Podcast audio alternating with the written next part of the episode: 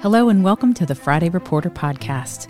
I'm your host, Lisa, and the podcast is in partnership with PR Daily, which is the preeminent brand for public relations professionals delivering news, advice, opinions, and benchmarking via prdaily.com. Join me there to find more episodes for the podcast. And if you like the podcast, please do leave a review and share it with your colleagues so that more folks can find it online. Thanks so much. Well, thanks so much for joining me for another episode of the Friday Reporter Podcast. Today, I am joined by Simone Sebastian, and I can't wait to hear more. I've been following now the introduction of Capital B into the news space since early this year, 2022. And so Simone, editorial director, really just keeping an eye on all of the newsrooms. Thank you so much for your time today.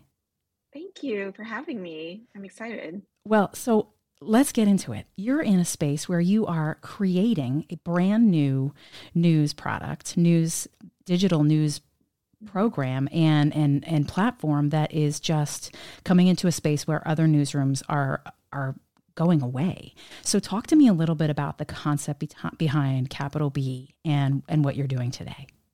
Yeah. So the concept of Capital B came out of, like so many things, the summer of 2020, and where our founders, Lauren Williams and Akoto Aforiata, Lauren from Vox and Akoto from The Trace, in their respective newsrooms, were having a lot of thoughts about how news was covering Black issues. Mm-hmm. I was at the Washington Post at the time, didn't know either of them, but was having many of the same feelings and thoughts about the limitations of mainstream news coverage at a time that was so tumultuous, emotional for Black Americans. Mm-hmm. And we all were making efforts on our own to try and push our mainstream newsrooms to view these moments through a different lens.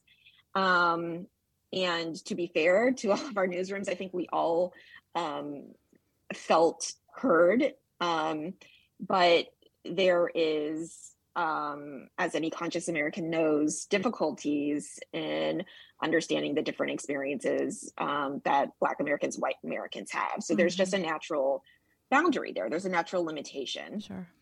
And so Lauren and Akoto had the guts and the bravery to say, let's just try our own thing. Right. And when they came to me, I was like, this sounds amazing. I would love to join you guys. Absolutely.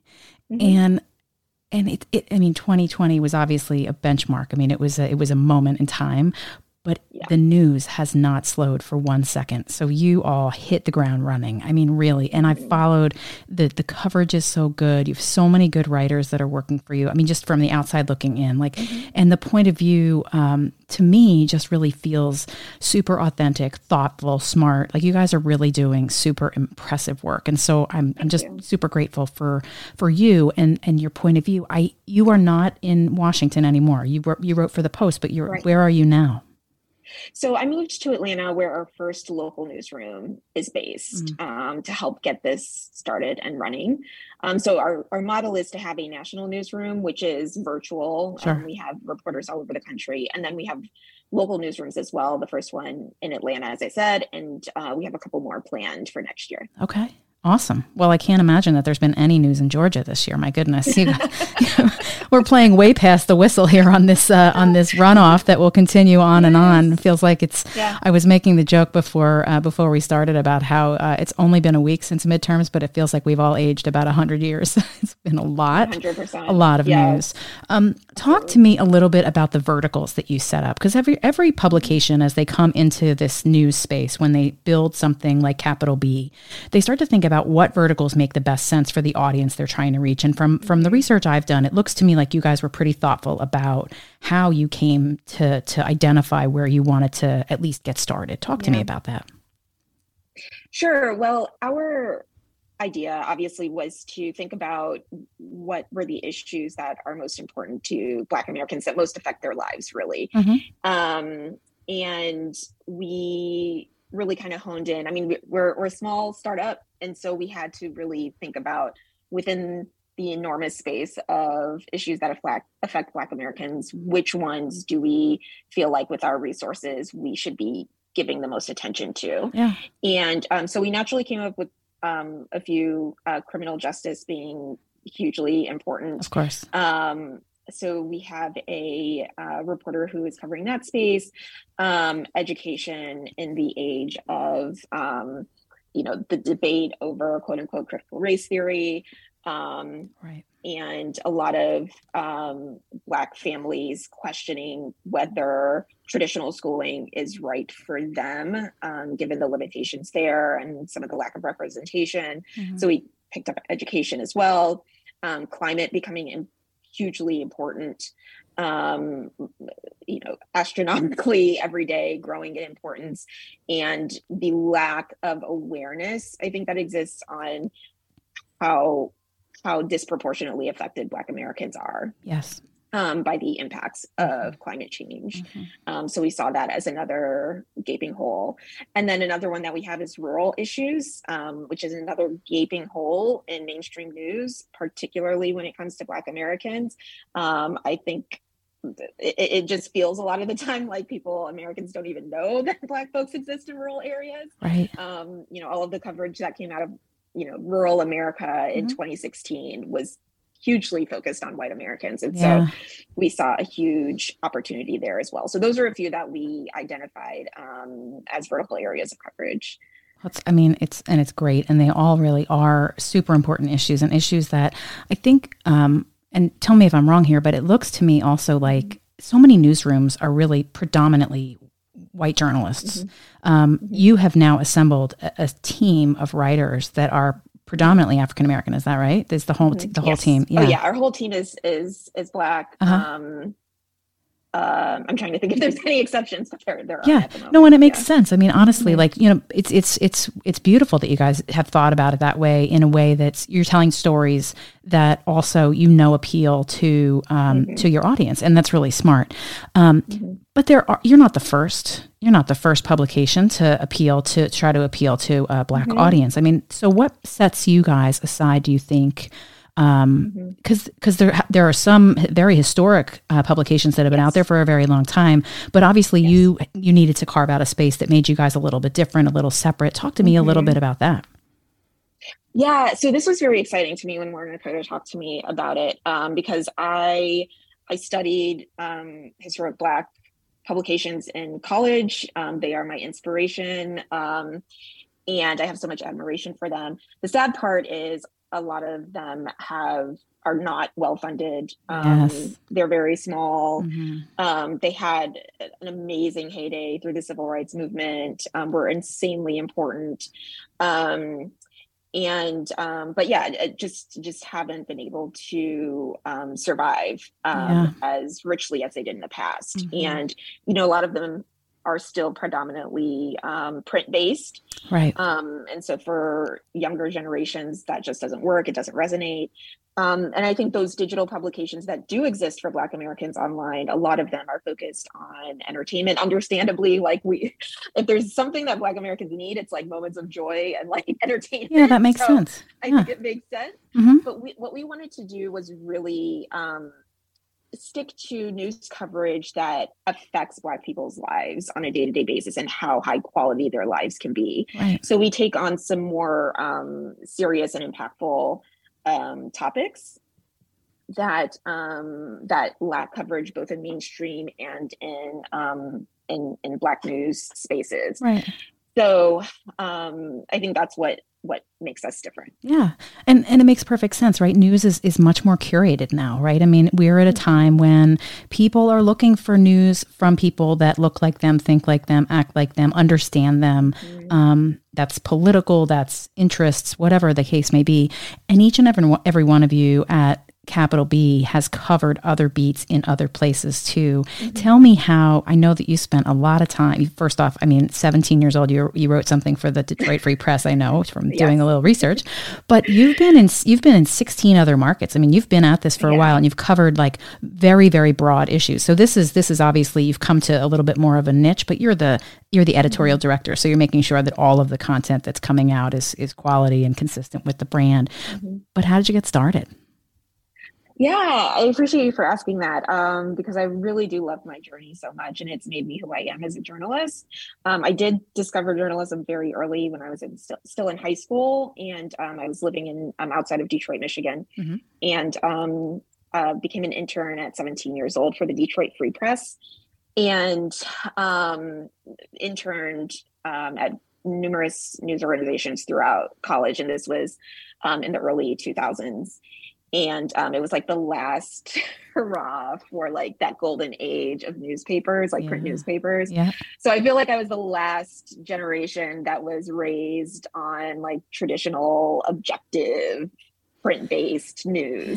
The world has changed. The world has changed. And so when I was relatively still new, I realized like, oh, everything I just learned is like about to become really obsolete in terms of how journalism works. Mm. And so I went to grad school at City University of New York to learn digital news. Mm. And it was also, in addition to being digitally focused and multimedia focused, CUNY also was very rooted in diverse New York journalism. That makes sense. That didn't, or at least less than other mainstream news, did not center purely like white American experiences. Yeah. And so I found that very exciting, and it just made me think about how news will be different in more ways than one. Mm-hmm.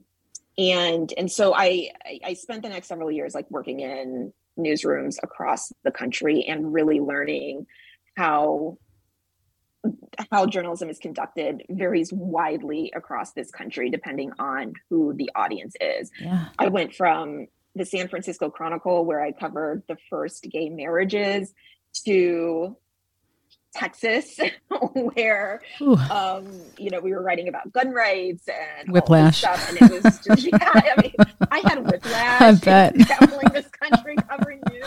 I bet. But it was beautiful because it just taught me how diverse our country is and how we as journalists really should embrace that. And it's maybe the journalist I am today. Yeah. And I think too, like having, just like in anything else, right? Like having a sense of the history of the way journalism was and how it's evolving probably really contributes now to how you're sharing information and getting the word out there. Talk to me a little bit about what are the issues? So among those verticals that you mentioned earlier, what do you think? Because obviously, I mean, your readers are paying attention and they are connecting with you because online communities are really, they're happening everywhere. What's the issue? You know, is there one or two issue that really lights up the board? Like, is there one that where, you know, like people are fired up and they want to talk more about it? Because I'm curious about that, because also you're in the nonprofit space. So I suspect that as you're thinking about how to bolster and support the newsroom, you're also paying attention to where your readers really are concentrating. Yeah. So I have a couple of things for that. One thing that we've found out really resonates with our readers. I'll start by saying it's the issues that mainstream picks up are the right issues. So we've seen the most interest in issues like the Jackson water crisis, Hurricane Ian and its impact. Like, wow. You know, and so Black news consumers are interested in the stories that mainstream is picking up on. The problem is mainstream news forgets about them as soon as the next thing comes around. Yeah. And so where we've seen some really interesting numbers is when we follow up on those stories. Buffalo is another one, the Buffalo mass shooting. Right. Mainstream news forgets about these stories or moves on from these stories a lot faster than our readers do because our readers are still experiencing the repercussions of those issues. Sure. And so we find that a lot of our follow-up coverage of these stories gets a lot of interest from readers. Huh. The other category that we get a lot of interest in is what I like to call kind of like it's off the news kind of thing. So our biggest story to date that just went viral a couple of weeks ago was our story about two Black radio DJs who owned the copyright for the phrase "White Lives Matter." Uh-huh. And that was a phrase that Kanye West put on a T-shirt and got a ton of coverage for that. So Kanye's downward spiral is being covered, and people are up in arms about him having, you know, this phrase. And so that was the mainstream story, right? Was all the drama around that. But we have a relationship with these two Black DJs who mainstream news doesn't know about. They work for a Black news radio organization. Yeah. And so they said, hey, you know, like, listen, there's this random piece of information about us. Like, what do you guys think about this? And we were like, I love it. Oh, can we write it? I love it. We did.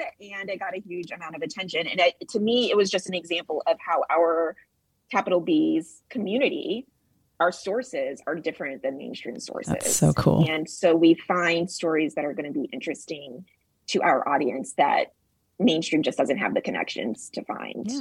Or the attention span, to your point. Or the attention span. I mean, because this is the other thing. Like, it's amazing how much we move on in you know, the traditional media space.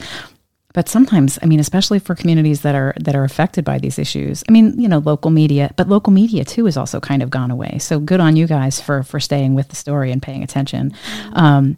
Okay, so nonprofit. So I am pro journalism in my podcast. So I want to talk for a minute about the nonprofit side of Capital B and how people can help support you guys in the work that you're doing. Yeah, that's great. I appreciate you asking that question. So we're largely funded by grants by the American Journalism Project, the Ford Foundation, and we really appreciate those. But we're really hoping to grow as our audience grows, our members, so individuals who support Capital B's journalism and can give, you know, whatever they can give as an annual membership fee. So the opportunity to do that is at the click of a button on our website. We're going to link to it in the podcast too. We'll make sure everybody has a link that they can connect to. Yeah. Love it. Thank you. So yeah, that's the best way for individual readers to support Capital B's journalism. We love being a nonprofit because it allows us to focus on those stories that are important and not have to be beholden to those stories that drive traffic, which is typically those that are, you know, dramatized and, you know, are high entertainment, but like low impact. Yeah. So the support of our readers, the financial support, and just just reading our information is super important to making sure. But also staying connected too, right? Because if people are investing in you guys, then they're caring about what you're covering and they're paying close attention and they want to know more. And I think that's cool. That's like, it's really the way we build community online and how we keep conversations going that are meaningful, that are maybe impactful and perhaps can even affect change in a way that we need it. Yeah. Yeah, I appreciate you saying that. That's absolutely true. And that's why we like to, we like to think of ourselves as community journalists, but that's why we are community journalists. Yeah. We want to be connected to our community. We want our stories to come from the community. We want our readers to feel like we are working for them and working to make their lives better. So when they encounter problems or when they encounter questions, they're coming to us and we have the opportunity to help them find answers. Oh, that's cool. All right. So because you're sitting in Atlanta, I'm not going to ask you about politics specifically because I try to keep this politics free, my friend, because I'm over it. I'm a recovering political person myself. But I do think that there was a message that we heard in the results of the election. And I'll tell you my point of view, and you can see, you tell me if you guys are seeing that, because I know you've done already a little bit of an autopsy yourself. It strikes me that the voters sent a message that they are tired of the hyperbole. They're tired of the fear and the scare tactics and the other nonsense that is being sort of fed to all of us. And so that to me was encouraging on election night and as the autopsy came through, because I feel that way as a consumer of information and an active voter. What have you found in the autopsy that you guys have done so far? Because obviously there is still a runoff that's happening right there in your backyard. But tell me if you can. Yeah, no, I think your feelings are similar to many Americans. I think one difference for Black folks is, yes, also tired. But I think a lot of Black people feel that the stakes are so high for Black Americans in this country that I'm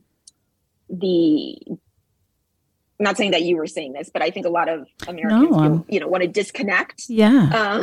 And just are kind of like hands off, like, I'm tired of this.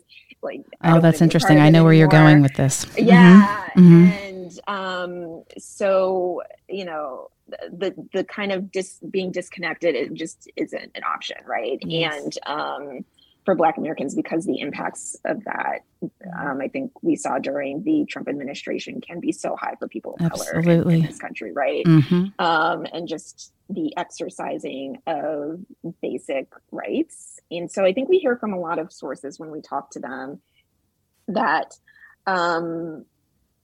you know, even if they're fed up, they're tired, that there is still a need to be engaged and to come out and be a part of the conversation that's happening.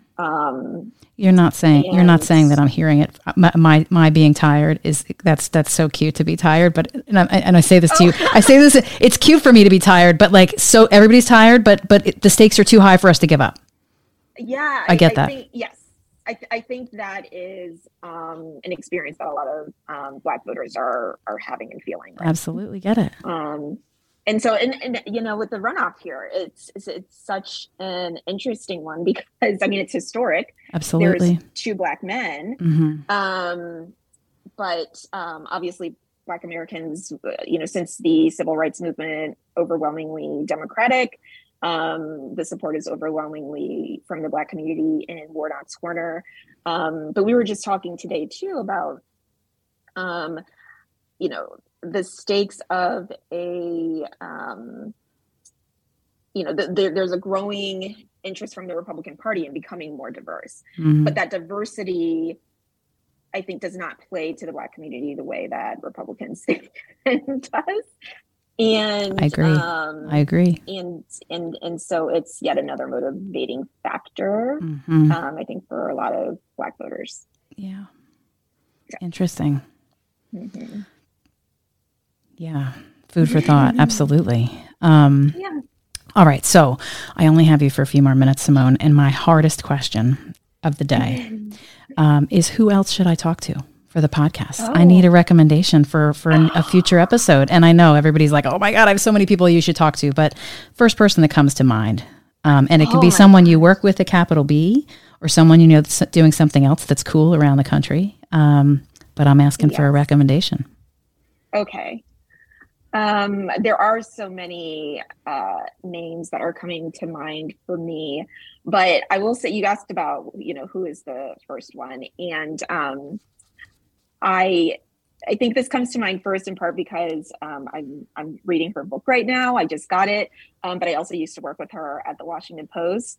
Helena Andrews-Dyer. I don't know if you've read her work, but she is an amazing journalist, and she has written a book that is important to me. It's called The Mamas. And it's about the journey of motherhood through the lens of diverse experiences by race, how class and race impact the view of motherhood. Awesome. So it just affects me right now. I'm a new mom, to explain that. Oh, congratulations. Another person, thank you. Krista Thompson is also at the Washington Post, a mentor of mine, I will call her. And she was it last year, became the managing editor of diversity and inclusion for the Washington Post, and just such a thoughtful journalist and a thoughtful leader in the news industry. So those are two that kind of two good. Well, that's perfect, and it just helps me grow the list, right? I mean, there's no obviously nobody's put to task, and if they're busy and it doesn't work out, that's cool too. But to me, it's also a great shout out to people that have inspired you, or that you're reading, or that you think would be good for the conversation. So, Simone, I can't tell you enough. Thank you for your time. Thank you for sharing your insights. Thanks for what you're doing there, and we will be sure to list how folks can be more helpful to you guys there, and we'll keep following you as you guys continue to grow. Great, Lisa. This was my pleasure. Thank you for all of the thoughtful questions. Appreciate it. And that's today's Friday Reporter Podcast, a podcast in partnership with PR Daily, a tremendous and helpful guide for all things public relations. Find us there on their website and join us again for another episode soon. Thanks so much.